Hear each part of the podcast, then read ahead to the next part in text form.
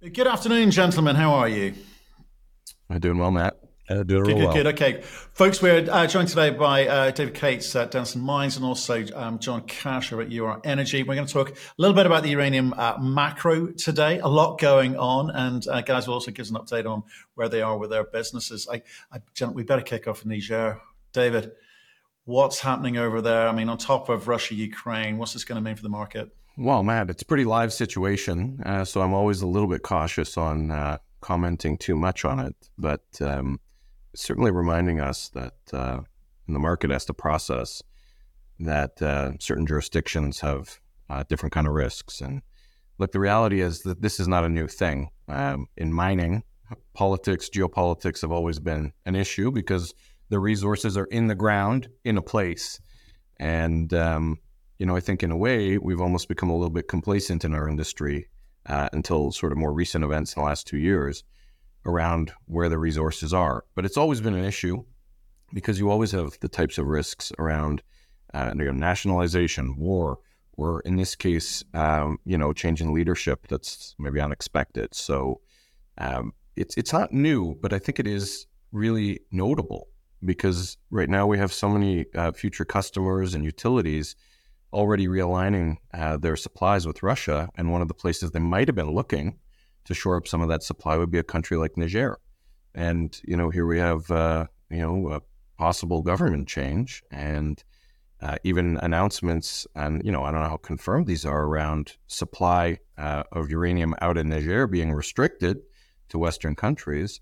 I mean, that's all the stuff that a customer does not want to hear when they're thinking about how their maybe new contract with a developer in Niger might be helping manage their Russia risk. So it's it's really a really negative situation from a customer standpoint. It is a negative situation. I don't mean to belittle it in any way, but there have been sort of 80 coups since the start of, of this century uh, in in Africa. Normally, most usually peaceful transitions. This one seems to have a slight edge to it in the sense that there's the kind of Russia factor uh, involved as well. I mean, John, you're you're down there in the US. You're you're quite you're kind of quite close to some of the uh, the, the, the politics down there. I mean, what's the reaction been? Um, as far as you're concerned, with whether it be U.S. customers in the shape of um, the utilities or even government? Uh, a bit guarded, uh, like Dave said, a bit of wait and see. We'll see what happens here. We'll see how France gets involved if they do, or or if not. Uh, we'll see how the Russians get involved uh, with the Wagner group. You know, they're lots of photographs online right now of people carrying Russian flags. I don't know how sincere that is, how much of it's planted. Uh, I go back to the uh, the movie from a few years ago, uh, Wag the Dog, uh, where you don't know what's true and what's not. And I think this is a prime example, but we'll see what happens in the coming days. You know, there are only 15 countries around the world that produce uranium at any uh, economies of scale, and uh, Niger is one of them, about four or five percent of global supply. It doesn't sound like a lot, uh, but when you start to take a look at the Western supply versus Eastern supply, about 70% of world production comes from countries that are aligned with the East, not the West. And uh, by my unscientific math, about 80% of consumption is Western, not Eastern. So uh, there's a real dichotomy there that we've got to recognize and deal with. And uh, just as companies are trying, utilities are trying to move away from Eastern supply, something like this happens, and it just throws more uncertainty into the market. So we'll have to wait and see how things play out. Well, and, and, and Matt, the, the thing is, like, none of us wants to see this work out uh, negatively. Um, none of us wants to see our customers get uh, jammed up with, uh, you know, un- instability in, in Niger. But but it's hard to undo the the the anxiety and the risk that comes from this type of situation. And it does take us back to some of the first principles of mining uh, around geopolitics and risk. And it, it's it's part of why our company is focused in Canada. I mean, we've had international assets. Uh, we've been, uh, you know, operating in places like Mongolia and, and Africa, and and in the United States, and and you know, we, we think North America is a great place to be mining uranium. You might not love your government all the time, but the environment is stable. Uh, you know, we we're not uh, generally expecting any of the kind of risks that you'd see out of West Africa, whether it be in Niger or other countries. And those are the kind of things that you know customers just have to keep in mind. But it but it's not the kind of thing that we want to occur. You know, I mean, um, th- this could be very negative for the customers, and hopefully it does work out peacefully, and hopefully the companies that have projects there are able to navigate it successfully. It's not good for any of us really to have this happen, but I just think it's a really hard thing for the customer to like take out of their mind and and not have on the on the on the whiteboard of risks the way that they, they must today. They can't rub it off you know however this works out. They can't rub off the risk of some of this when they're building their portfolios of, of, of product that they're going to expect to buy well absolutely i mean it represents whatever 5% of the market which doesn't sound like a lot but i think if you know inflation at 5% felt painful not as painful as it does now but it, it, it, it's, it is significant move and that kind of leads that, you know, perpetuates that conversation about East versus West, as you said, Sean, regards to certainly around pricing, uh, su- supply, um, demand out of China. I think you could usurp the rest of the market if, if, if not careful. I think China uh, in the Financial Times this morning talking about them coming in and, and, buying up a lot of different commodities for this energy transition that we need. So it, it's tense out there. I, I, come back to the US though, um, John, if, if, you don't mind, because you are there, you you know boots on the ground for us, um, and, and talk about the the way that companies not just not just as um, Dave said, not just the way that customers view this, but the way that companies view this. You know, sometimes the best form of defense is offense. So what have you been doing? What you know will you do as a result of of um, you know situations like this? Well, you know, I'll, I'll take a, a, two two different stances here. Uh, talk about utilities, what we're hearing from them, then I'll talk a little bit about Ur-Energy and what we're doing. But from our utility customers, even before Niger, we were hearing a lot of comments from them of diversification. We're looking at more North American, Australian exposure, uh, less Kazakh, less Uzbek exposure, uh, spread out that risk because you never know what's going to happen globally. And they have to have fuel. That's non negotiable. They have to have it. Uh, there is no replacement for uranium. They can't burn any other metal. Uh, so they have to have that fuel. And so I think this will really just uh, enhance that. They'll look for more diversification, more stability, more uh, stable countries. Uh, but from our perspective, with Ur-Energy, we like operating in the U.S. We love operating in Wyoming. Uh, no coups in Wyoming, no coups in the U.S. Transportation's not a problem. Every once in a while, the road gets shut because of a snowstorm, and then two days later, uh, you know, we're back delivering again. Uh, so we love the jurisdiction. It's a well-established regulatory regime. So uh, we we like being here. We like North America very often uh, we get asked about M&A strategy. You know, what, what are you thinking about when you look at acquisition? And number one on the list, if it's not a safe jurisdiction with a well-established regulatory regime, we're not interested in Uh, I often say if my guys have to carry an AK-47 to do exploration, it's off the list. And uh, that's one of the reasons why we don't look in Africa. Uh, there's a high degree of risk not in every country in Africa, but in many of the countries in Africa. So we really shy away from it. We we really like North America. We like uh, first world countries, safe, good jurisdictions. It's safe for us, and that makes it safe for our customers. Yeah, I mean, it's look the uh, the customers need fuel, and so um, in terms of what what the companies have been doing, I mean, John's company, Ur-Energy, they they're, they're a great story.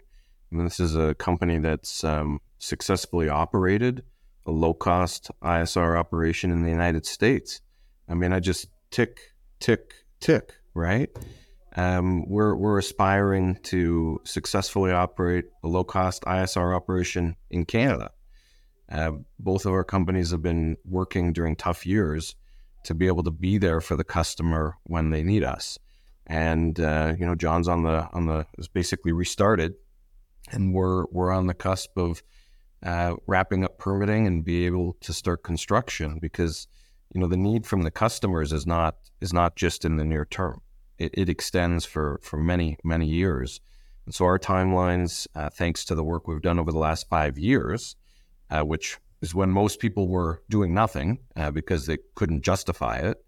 Um, we're, we're, we're in the range of being able to produce in the 2027 2028 range and that's much closer than than you think. Um, because if if a company wasn't doing the kind of work John's done, and Ur-Energy has done, then even a restart of a past producing operation uh, doesn't happen overnight. And we're actually starting to get pretty close to a place of convergence between our new build timeline and restart if companies aren't actually investing the time and the capital to tangibly move their assets towards restart. Those take time. Uh, so, you know, our, both of our companies have been pretty aggressive because I think, you know, I don't want to speak for John, but I think it's because we could, because we could justify it, because our projects were good enough that before the market improved, uh, we're able to invest in them and position them so that today and in the coming years, we can be a good supplier. I think the geopolitics has come to us a little bit in that, you know, while we've advanced because we've got good projects, the market has also now said, oh my God, we need these good projects and good jurisdictions. And we're starting to be really become premium products for the for the customer because we're advanced and we're in the right place with the right cost profiles. Again, just tick, tick, tick for the customers.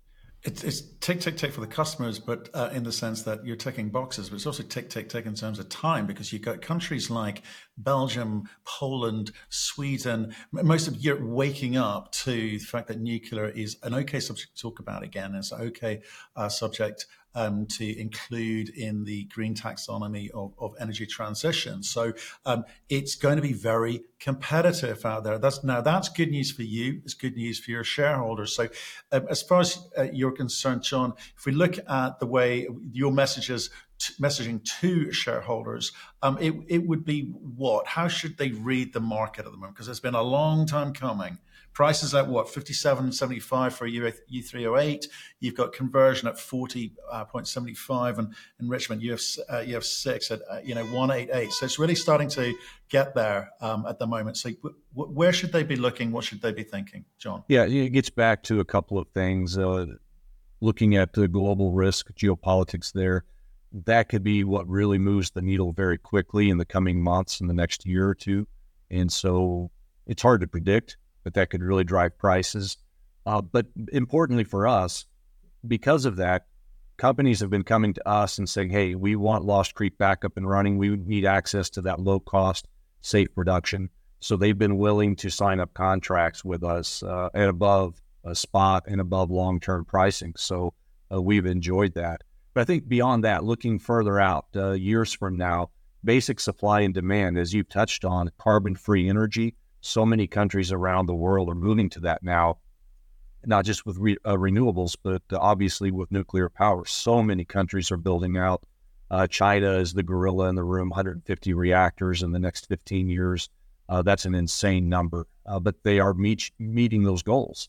Uh, but so in the long run, when we get beyond geopolitics and any influence there, the demand is far outpacing the supply and we expect to see continued increases in pricing going forward based on just fundamental supply and demand. So that's what we share with uh, our shareholders.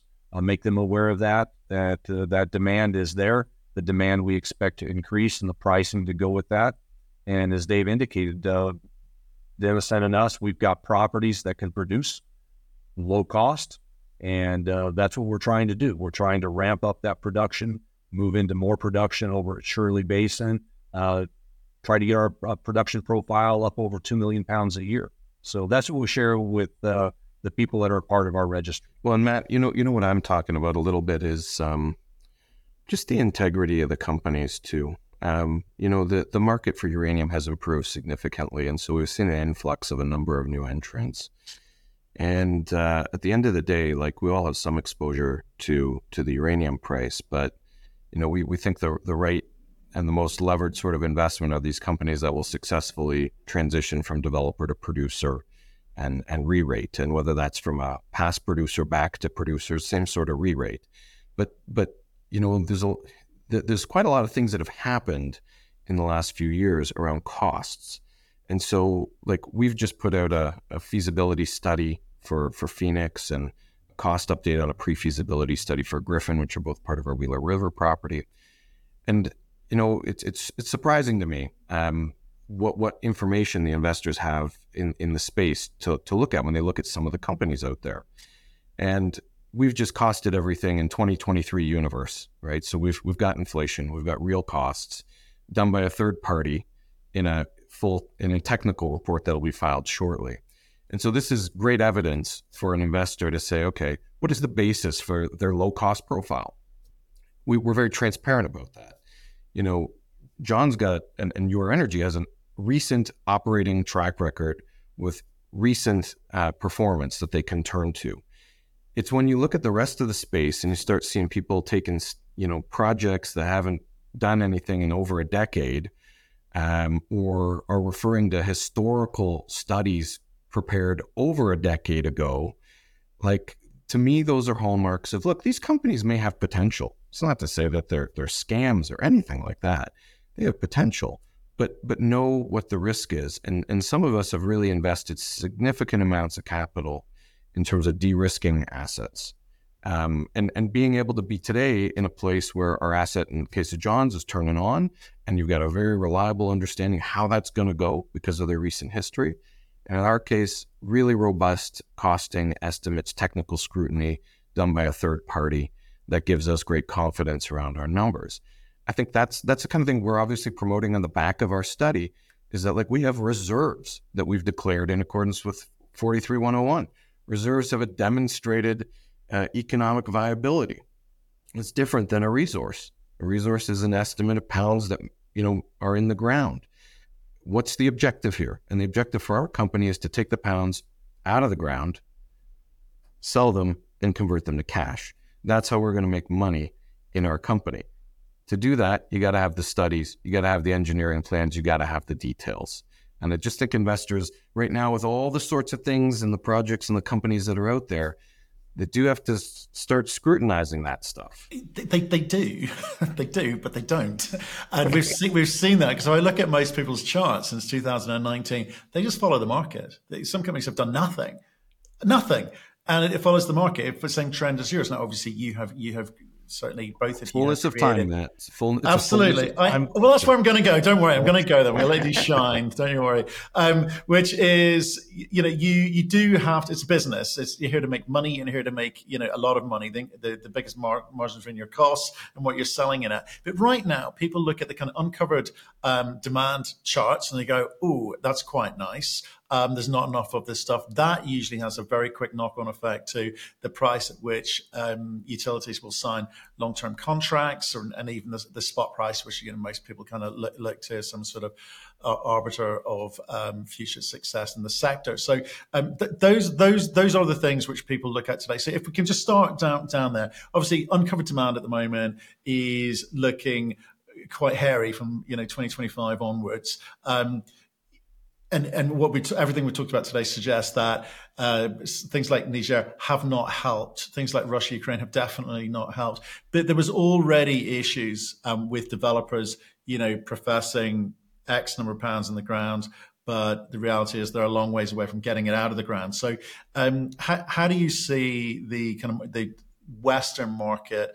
Um, I guess resolving matters when it comes. To utilities have got to find these pounds. They've got to get this UF6. They've got to get the conversion. They've, they've got to get access to all of all of the above um, pretty darn quickly. And it's like the sector's not really kind of coming together quickly enough to solve their imminent problems. I mean, am, am I wrong, David? Well, no, Matt, you, you're you're right. Um, that is a real risk, and and and maybe to connect the thoughts. I mean, it's not to say that the companies that haven't done these robust studies and that you know have old histories and stuff. It doesn't mean that they're not needed.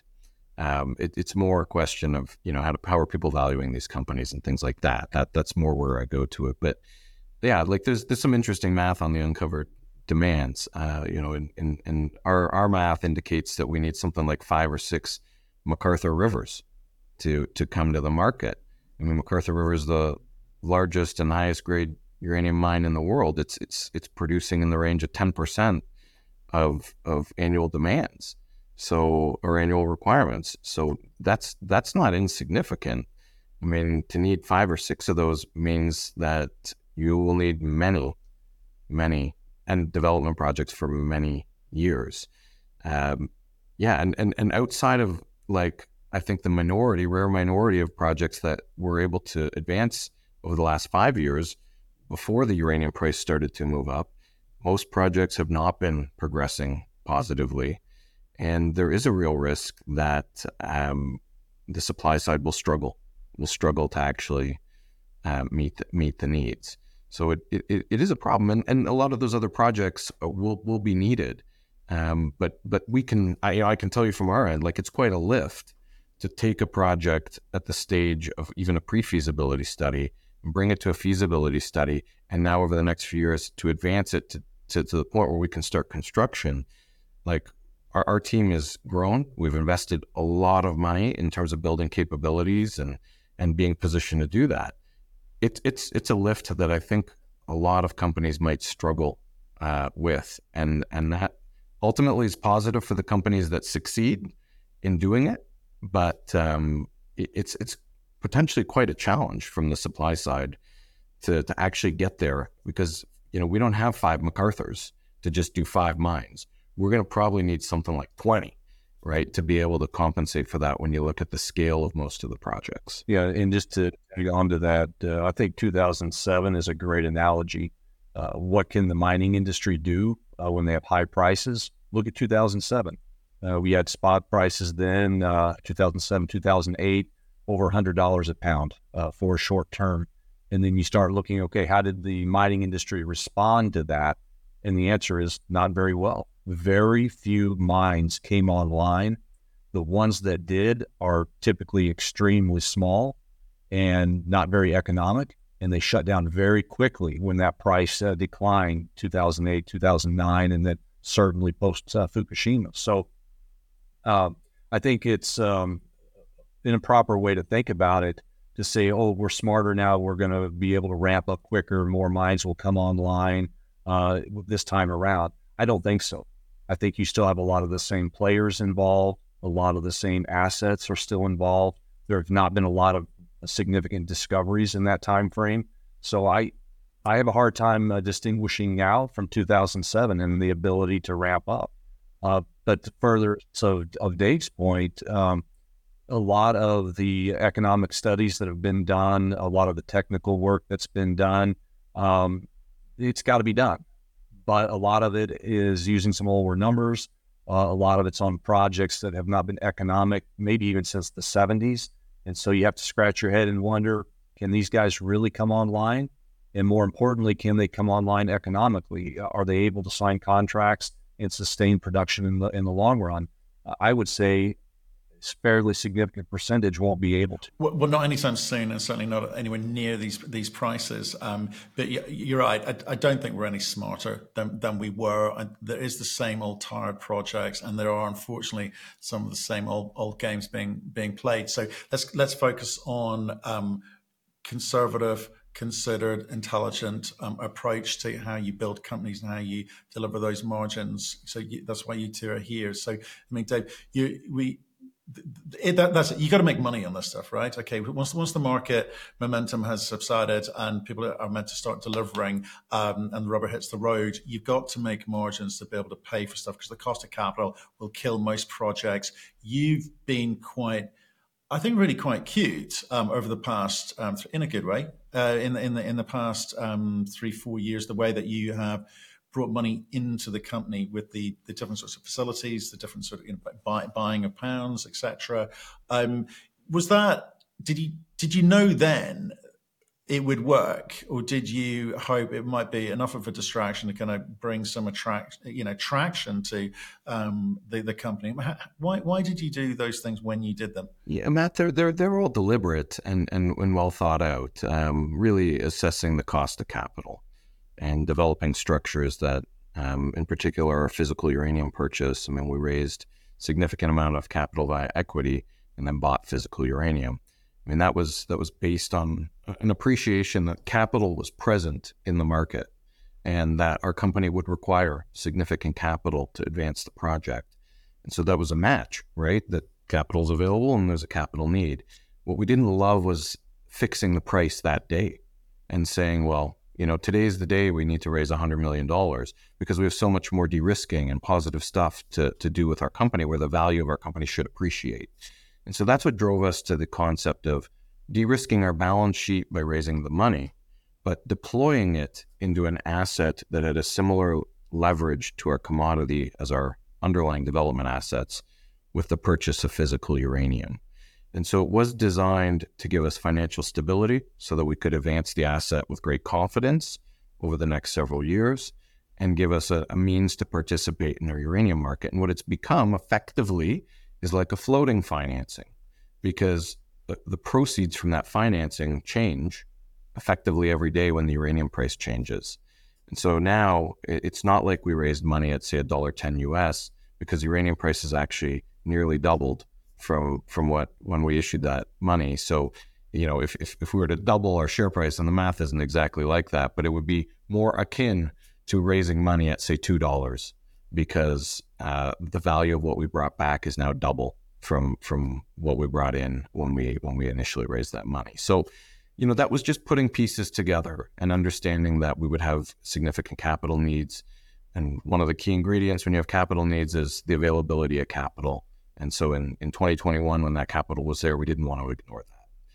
Uh, you know that that was that was really the focus on on how we raised that money. But again, it's all part of having a longer term strategy around advancing our asset, knowing our future needs uh, well in advance, and being deliberate, so that we knew that that need was there, and that in 2021 it was an opportunity to to to actually address that need. Right, and, and John, you, have got a big cash balance, right? You, have you've, you've um, brought, brought that together as as well. Do things like Niger, and obviously the longer this Russia situation, Russia Ukraine situation goes on, does that sort of change your kind of conservative approach to you know your focus on Lost Creek and Shirley Basin, uh, which we've talked about in, in the past? Do you look around and see some cash constrained opportunities out there, which perhaps might be a little bit more aggressive, a little bit more ambitious um, than you say you were a year ago? Um, or is it kind of, no, we've got a plan, we'll, we'll, we'll, stick to it now? You know, we're, we're a pretty conservatively run company. We're very careful with the cash. Uh, it's a cardinal sin to dilute our shareholders. So we do our, our dead level best not to do that. And time we need to raise, we always try to find the, the cheapest capital that we possibly can. We're uh, quite aggressive when it comes to that. But when we look at other companies and potential for growth and uh, other assets, we typically don't play the pounds in the ground game. Uh, we play the pounds in the can game. And so there may be some opportunity here for acquisition of other assets, um, but they have to be quality assets, something that uh, we believe that we can bring into production either now or in the near term and be profitable and technically sound and in good jurisdictions. Uh, but when it comes to deployment of capital, certainly we'll look at those things. But first and foremost is ramping up production at Lost Creek. That's well on its way. That gives us revenues. And then from those revenues, we don't have to go and tap the, the equity markets. Then, if we want to make an acquisition, hopefully we can do some or all of that acquisition from revenues from production from our low cost mine at Lost Creek and then from Shirley Basin. So we're going to continue to run fairly conservatively in that regard and uh, do our dead level best to get that production up, get line of sight on revenue, use that as our capital uh, to advance the company through M&A or uh, future production from our existing fleet. And, and, that's a reaction to obviously some of the mistakes you saw in the last cycle where you know, a lot of new entrants and with a lot of very average projects and a lot of debt and a lot of value destruction. Uh, is it, is it, are you harking back to that or is, is it something yeah, that's, It's a strategy we've had in our company uh, since day one.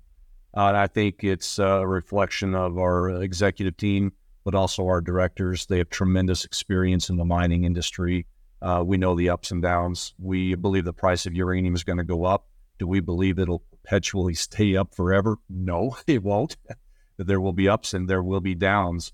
And uh, we're just trying to position ourselves uh, to ride those waves uh, over time. See, Matt, um, John Cash and Ur-Energy, they're they're one of my favorite uh, USISR stories for for some of these reasons because, like I think I think what what I hear in in, in John here is that he, he he knows he's got a valuable asset, and so whenever you're doing M and A, we have the same problem. We get asked the question about M and A all the time.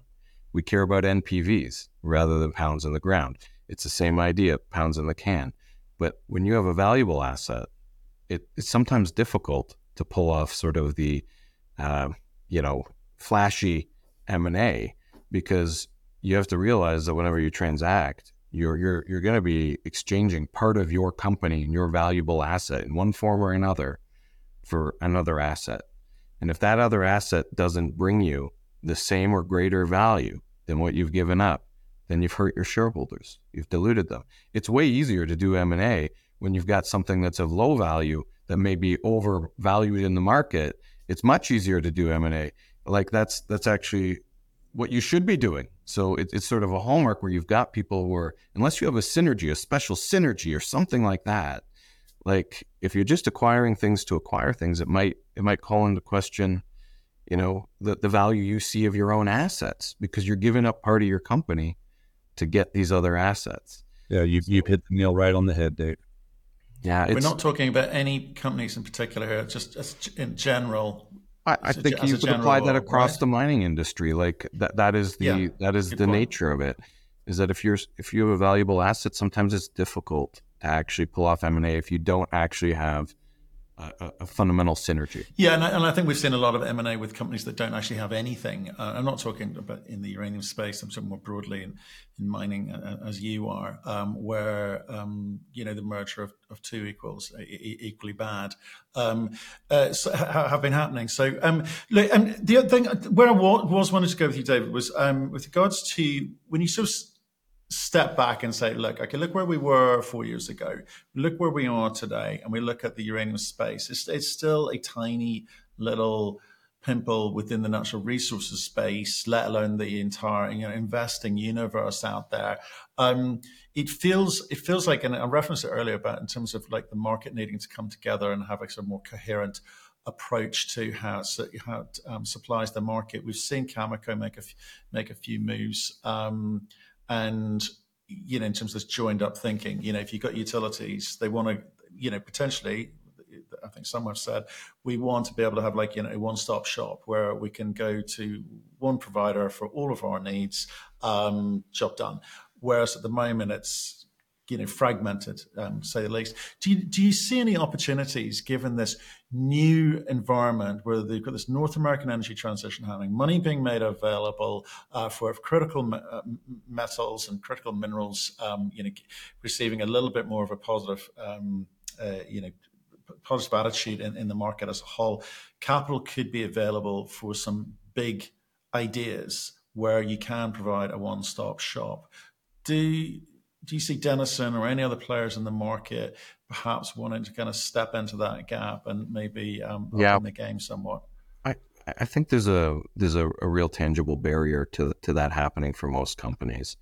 I mean, I think Cameco has, has got an excellent story, and they've they've done really well with this uh, Westinghouse transaction, and I'm really hopeful for them that all closes uh, timely because the market loves it, and they've been making it work um, really well for them uh, in terms of commercially uh, accessing different customers by leveraging the relationship with Westinghouse and the whole fuel cycle. Uh, but but it, it really is a significant barrier for the other players uh, and other companies in the sector to be able to try to replicate something like that. I think though there is quite a lot of room for uh, the developers and the and the other s- smaller scale miners and producers to meet an, a different need that the utilities have. So, yes, some of the utilities like the idea of I can go and procure everything through through Cameco. One of the anxieties some of the utilities have, though, is that they are procuring everything through Cameco. In that, you know, we talk about diversity of supply from a geographic or geopolitical standpoint. There's there's also uh, growing anxiety around concentrating contracts with just one commercial player. And so uh, many of the discussions we're having uh, are people saying, look, we, we were, would really like for Denison to be successful to build a new project, offer low cost supply of uranium from the Athabasca Basin so that we have more than one option in the Athabasca Basin. And, you know, I, I, think there will always be a group. Every utility behaves a little differently, Matt. That's how it goes. Like some of them will buy EUP. That's what they want. They don't want to, they don't want to manage fuel cycles. Other, other say, look, it's our responsibility to manage the fuel cycle. We want to buy U3O8. That's never going to change. There will be a, a, diff, a, differing strategies out there, but those that are buying U3O8 are definitely saying, I, I can't. It's it's not in their benefit. It's not to their benefit to only be able to buy U3O8 from Cameco. and they would definitely like to see other producers offer supply in Canada. I think they would be happy to have supply from the United States and Australia. But there is a point where I think Cameco is, is almost saturated what they can offer on the U3O8 side. They've already gone out, they've already signed an enormous number of contracts. The utilities have uh, had to almost be takers of some of those contracts because there aren't very many other options. The utilities definitely are keen to see other sources of supply outside of Cameco. Well, de- definitely. Like, I, am not advocating a monopoly. I'm, I'm, advocating competition, but you know, ver- you know, vertically integrated competition across the board uh, for the for the West. Look, I'm, I'm just I'm just got a conscious. Maybe a few last words from each of you about your respective companies, and maybe just a thought from each of you about how uh, investors see the, the runway for the next sort of well certainly till the end end of the year some some big conferences coming up september october traditionally being you know points at which utilities make decisions. But as price grinds slowly, you know, creatively towards, you know, a near incentive price for for a lot more developers. Um, it's like walking over broken glass at the moment. Where when do we kind of what do we think about the next six months? I mean, John, I'll, I'll start with you and maybe just finish off with a few reasons for um, investors to be thinking about investing in Ur-Energy as well. Yeah, absolutely. And first off. Uh, really interested to see how the Phoenix project comes with Denison. That's of incredible interest to us as they apply in situ. We've been watching that closely, and we're really excited about that. We think they've they've been ticking all the boxes. Uh, to go back to that analogy, as they've done different research on it, sets of research projects on it. So uh, we'll be watching you, Dave, to see how that comes out, and we uh, think you're going to do really well. And so we're excited about that. But uh, Ur-Energy, uh, you know, we're uh, we consider ourselves a value play in the space. We're not the biggest company, uh, but we have very low cost of production, and we're ramping that production up at Lost Creek. We're engaged in engineering right now for our Shirley Basin project, uh, hoping to make a decision on whether to ramp that up or not before the end of the year. We'll see where the market goes. More importantly, we'll see where contracting goes. So we're, we're well ca- well cashed up. Uh, the small amount of debt that we have remaining with the state of Wyoming, we'll have it paid off in uh, just about a year now. And so that's getting to be a very uh, low risk for us and uh, easily managed. So uh, we're excited about the future. Things are going really well at the mine site. And uh, we encourage the viewers here to check out Ur-Energy, a great story. We try to keep it a very clean story.